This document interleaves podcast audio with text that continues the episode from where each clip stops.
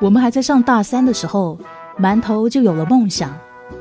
他说他毕业一定要开一家饭馆。哎，店面不用很大，可以摆四五张桌就行，得隔着远一点，互相之间不影响。桌椅呢，最好是原木的。店里一定要贴墙纸，呃，再挂一些画。我啊，我自个下厨啊。哎，你不知道我做饭可好吃啊。呃，餐馆的价钱呢也不用很贵，够成本价就行。但是这菜名呢必须得有点水平。馒头眉飞色舞的畅想未来，我们其他人都不理他。靠，年纪轻轻的，他的梦想也太具体了。我们的梦想都是住豪宅、开跑车，副驾座坐一个三十六 D 的大美女，这样不是很美好吗？这家伙居然就想开饭馆，和这厮出去吃饭，他也不会消停。不管是什么样的饭馆、餐厅，他都可以挑出毛病。这家不行啊！他指着有家店的桌子说：“这桌啊，太丑了，跟店整体风格都不搭。说明呢，他们店老板根本没有明确的定位。你说这样怎么可以吸引客人呢？”这家。哎呀，这一家店也不行。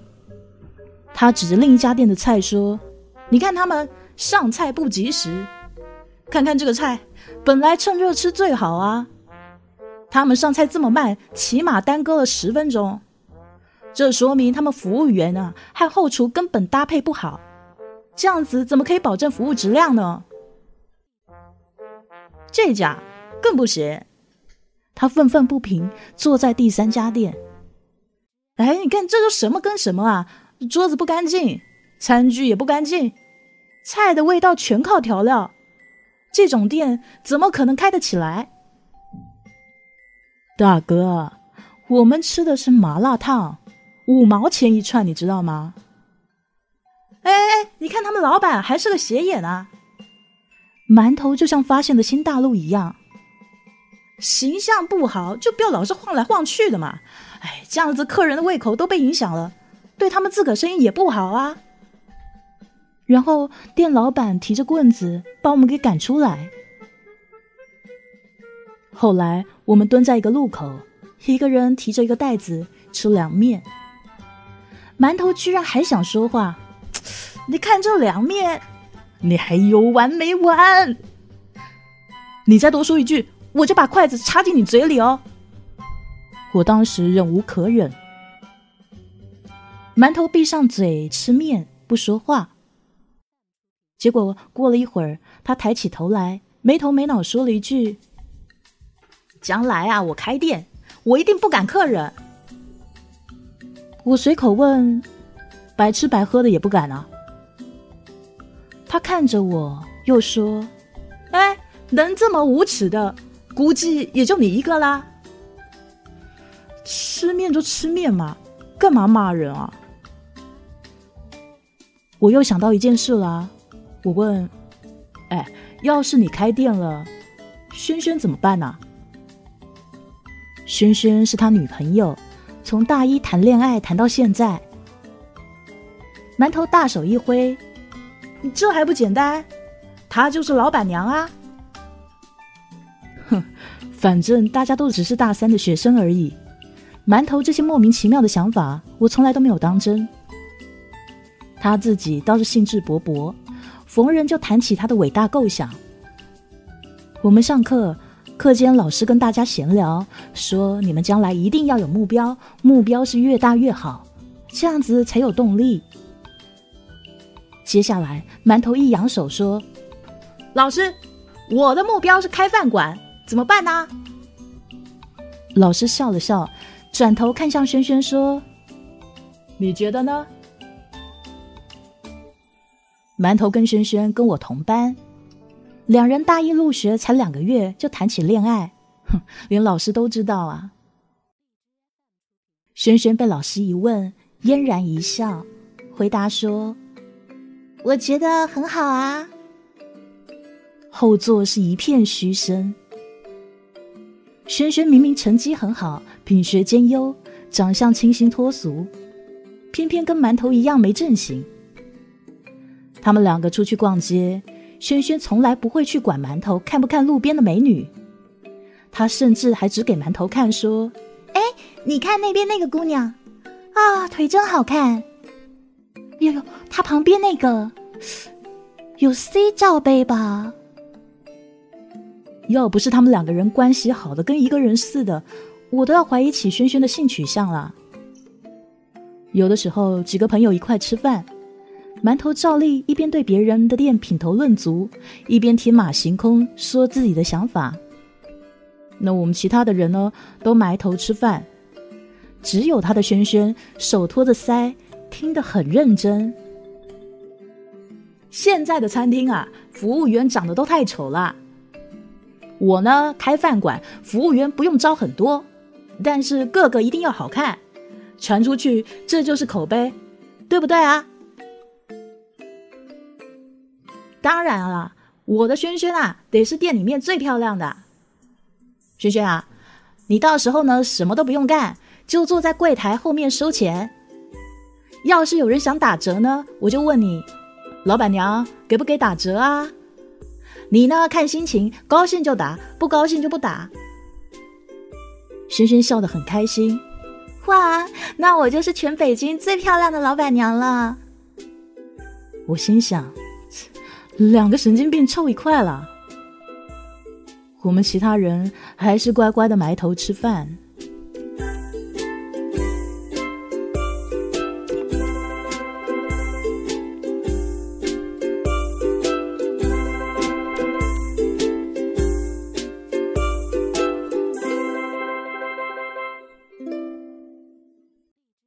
这样子的日子持续了一年，馒头对他的饭馆满怀信心。不断凭想象丰富细节，说到最后好像马上就可以开起来似的。轩轩实际上怎么想我不知道，反正他们两个看上去感情一直很好。眼看到了毕业前半年，平常无所事事的我们多多少少都感受到了压力，连我这种吊儿郎当的人都开始四处跑着实习。结果馒头还是一副不急不慢的样子，说他就等着毕业了。有一天，学校附近新开了一家餐厅，馒头叫我过去吃饭，说要体验一下。颠颠的跑过去，馒头跟轩轩都在。馒头从一落座就开始挑这家餐厅的毛病，我没管他，反正他有轩轩当听众呢。但是那个时候，轩轩听得有点心不在焉。然后轩轩忽然说：“馒头啊，我有件事跟你商量。”馒头正说到开放厨房对拉客流量的好处，听轩轩这么说，他就停下来看着轩轩。轩轩说：“我我想出国读研。”馒头愣了一下，这我们不是说好毕业就要开饭馆吗？一毕业就要开吗？馒头皱起眉头，对啊。轩轩想了想，露出一个笑容，说：“嗯，那我们现在就开始准备吧。”啊，呃，准备什么？馒头明显没有跟上他的思维。就准备开店前要准备的东西啊，店面、地段、店的风格，还有菜系，还有菜从哪里进，餐具啊、桌椅呀、装潢啊，要怎么打理，要不要雇厨子，服务员怎么找，要很多个吧。馒头只是眨眨眼，随即大手一挥说：“哎，这些都好说，不着急。”哪好说啦？轩轩沉默一会儿，表情逐渐变得严肃。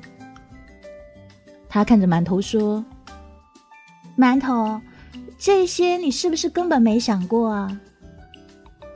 馒头瞬间有些尴尬，呃，也不是没想过。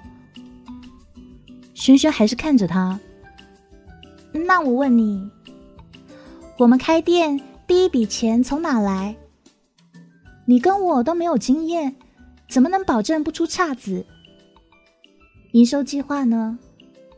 要是没有赚到钱，你打算怎么处理呀？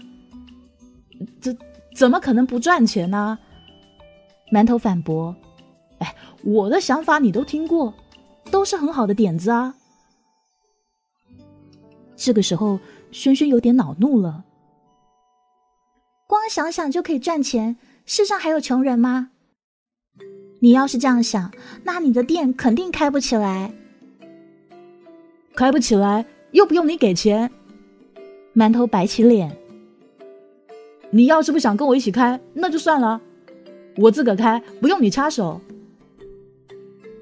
不用我插手，那我怎么办？我上班，等着哪天你快饿死了，我接济你吃饭啊。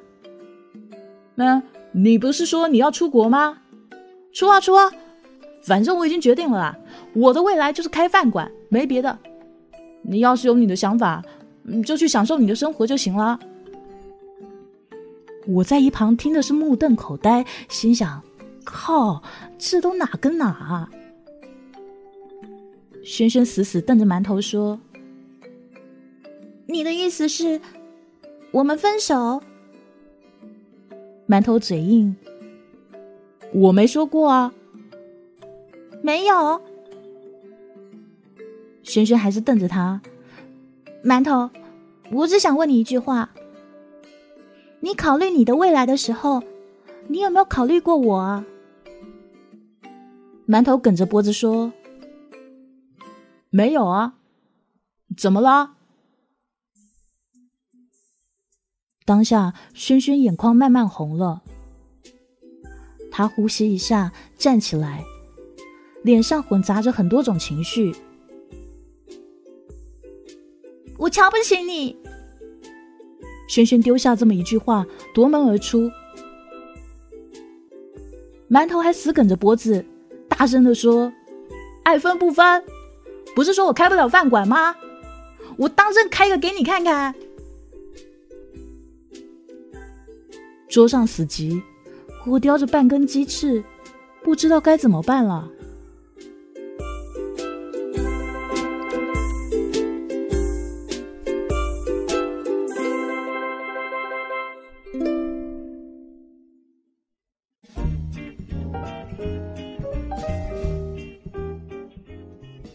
后来啊，后来我们就毕业了，馒头也没有找工作。他换了好几家餐厅打工，学习经验，吃住都跟着餐厅走，经常一天站十几个小时。一年里，从后厨到大堂，什么都干了一遍。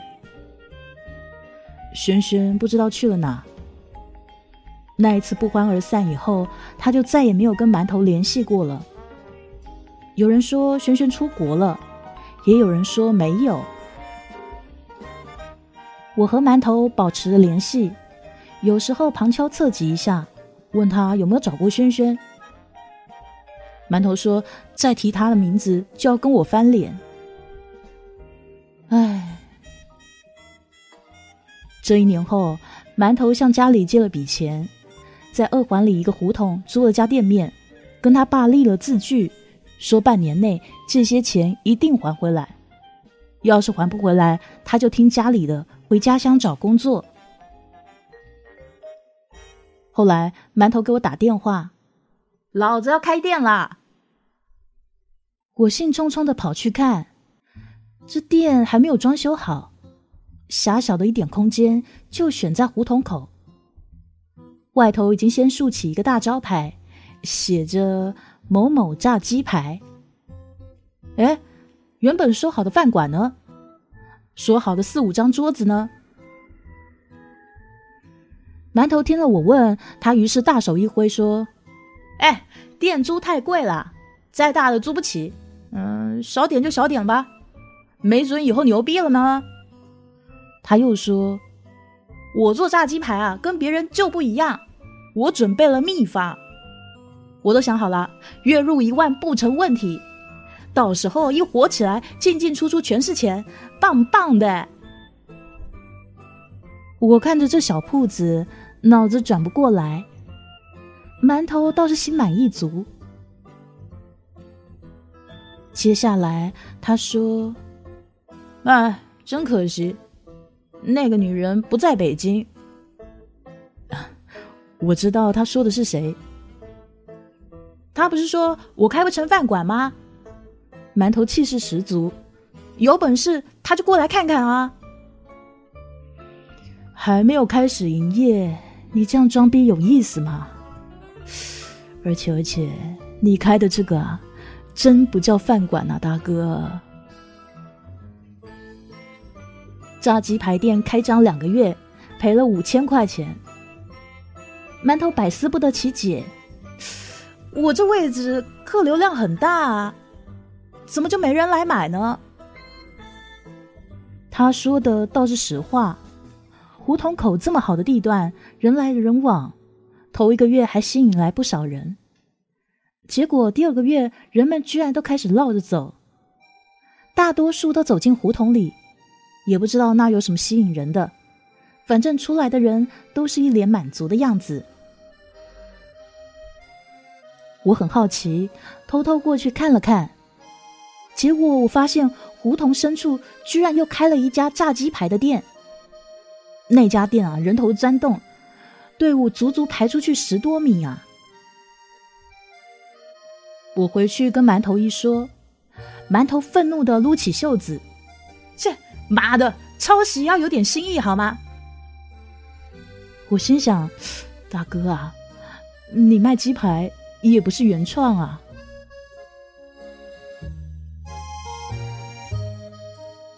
接下来，馒头开始没日没夜折腾，研究他的新菜单，又是换油，又是换肉，熬的黑眼圈都快挂到了颧骨上，还搞了一些活动，什么上午八折，下午半价，什么买两份鸡排送一份咸酥鸡，收效甚微。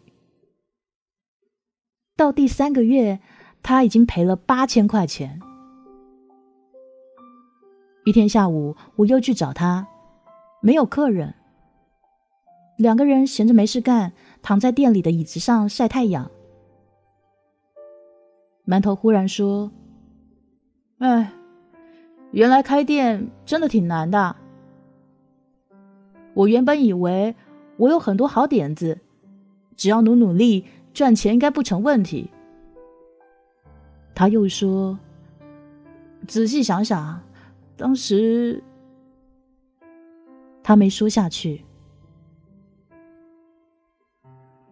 就还剩三个月了，再赚不到钱，就得回家乡了。哎，其实他不在这也挺好的。”馒头顿了顿，又说。至少不用跟着我受苦。我假装没有听见。过了一会儿，终于有个孩子跑过来要了一份鸡排。馒头皱起眉头，在一旁忙活。那个小孩围着柜台上蹿下跳，不停拿眼看他。叔叔，叔叔！小孩子叫。叫哥哥，馒头一拍桌，那小孩一缩脑袋，过了一会儿，又从窗口露出来。叔叔，那边有个姐姐，让我跟你说句话。馒头眼睛一下子亮了。姐姐，哪个姐姐啊？她让你说什么呢？她让我跟你说。你家的鸡排好好好好难吃啊！那个小孩大声的说。我在一旁哈哈大笑，差点从椅子上摔下去。馒头气得不知道说什么，于是他说：“到底哪个姐姐啊？”他恶狠狠的问：“走，你带我去找她。”小孩怯生生的带着我们出门，一转头。居然带我们去了胡同里那家鸡排店，那里还是排着长队，香味飘过来，我几乎要弃暗投明了。馒头正准备冲上去跟店主拼命，门口忽然出来一个姑娘，去开旁边的一辆电动车。馒头一下子愣住了，我也愣住了。喂喂喂，那不是轩轩吗？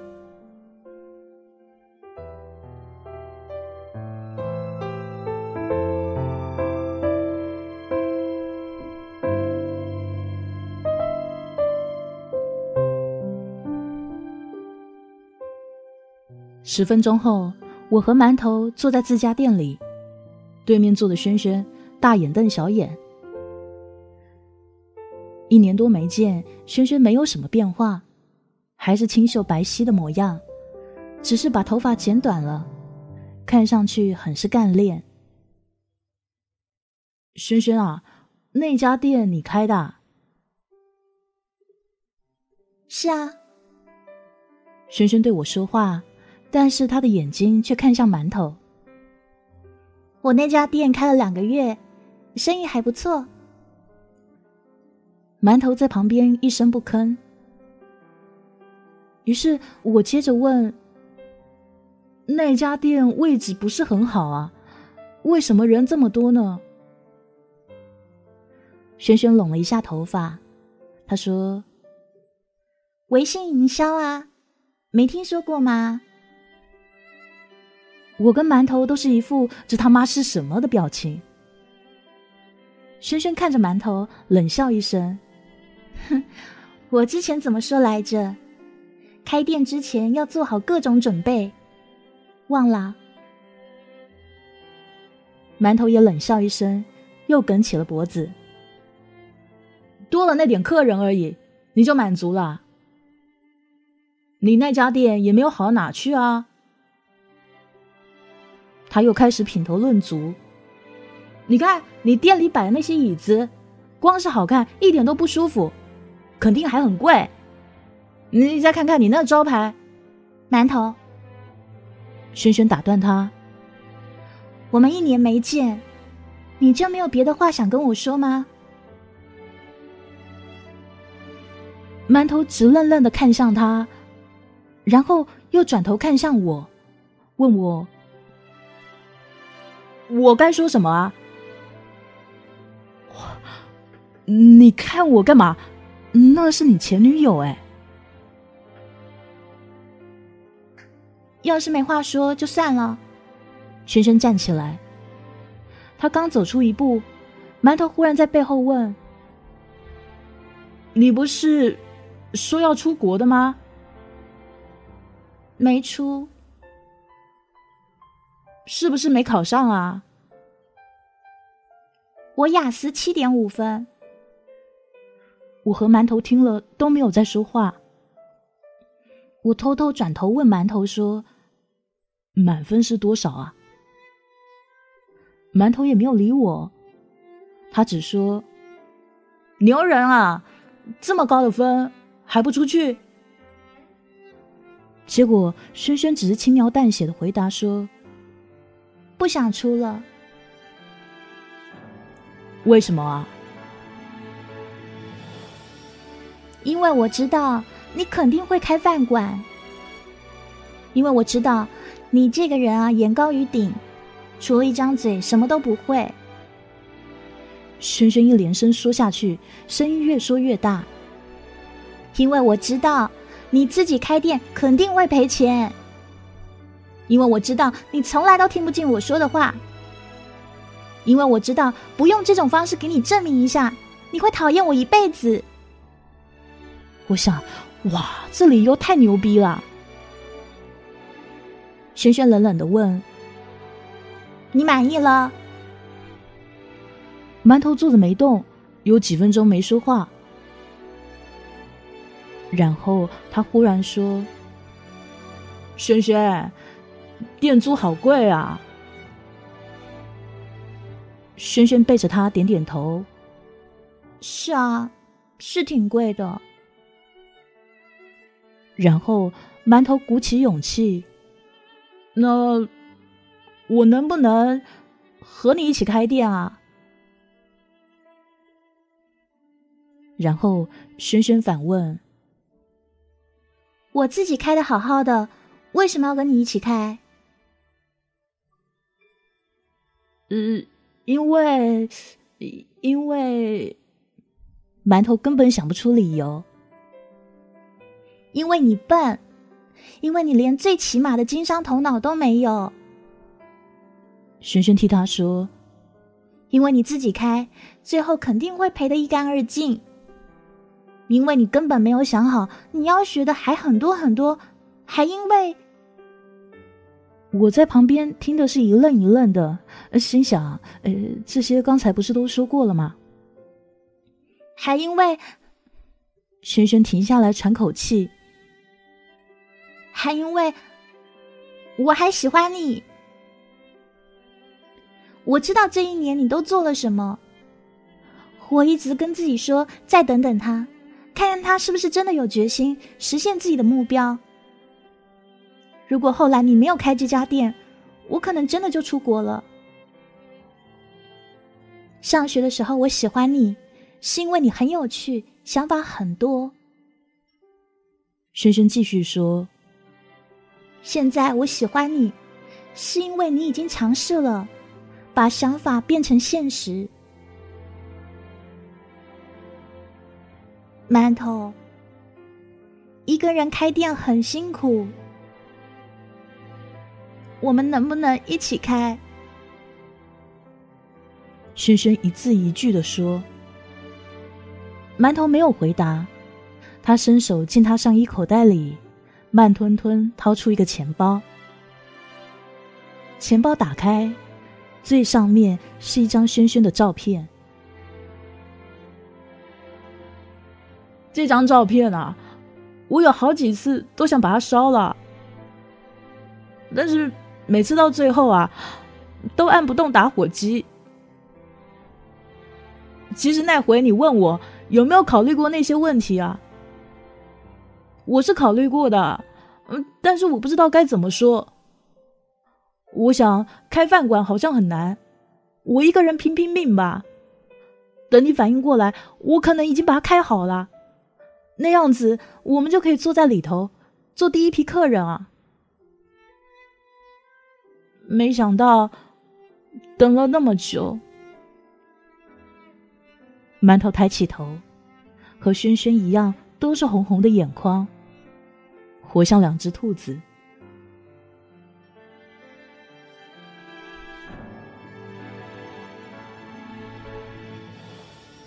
一个月以后，轩轩把他的店给关掉，退租。馒头替他缴了一笔不大不小的违约金。他们把设备都挪进馒头的那家店，一起打理生意。馒头就用自己剩下的积蓄重新装修了店面。轩轩还发明了几种新的口味。店的位置本来很好，慢慢的变成了那胡同口的一个风景。半年以后啊，他们还开了分店。我几乎每一周都往他们那跑，名义上是帮助他们维护感情稳定，呃其实是，虽然炸鸡是不太健康，但是好吃啊，对不对？况且还不要钱，哎，白吃了一个月。后来轩轩拿着一个对账单让我付账，我傻了，翻遍全身只掏出十块。馒头和轩轩一人一条胳膊架起我往外走，我拼命挣扎，我喊说：“喂，馒头啊，不是说好开店一定不赶客人的吗？”馒头看向轩轩，你有说过吗？没啊。轩轩也看向他，你说过？嗯，我也没有。我就被他们两口子给赶了出来。呵，合伙欺负老实人，还有没有天理了？不过我也没有吃亏啊，我顺出了一包咸酥鸡。哎呀，咸酥鸡真好吃啊！我一边走一边吃，高兴的简直要飞起来。一回头，远远看到馒头跟轩轩站在店里，脸上挂着笑，忙的是热火朝天。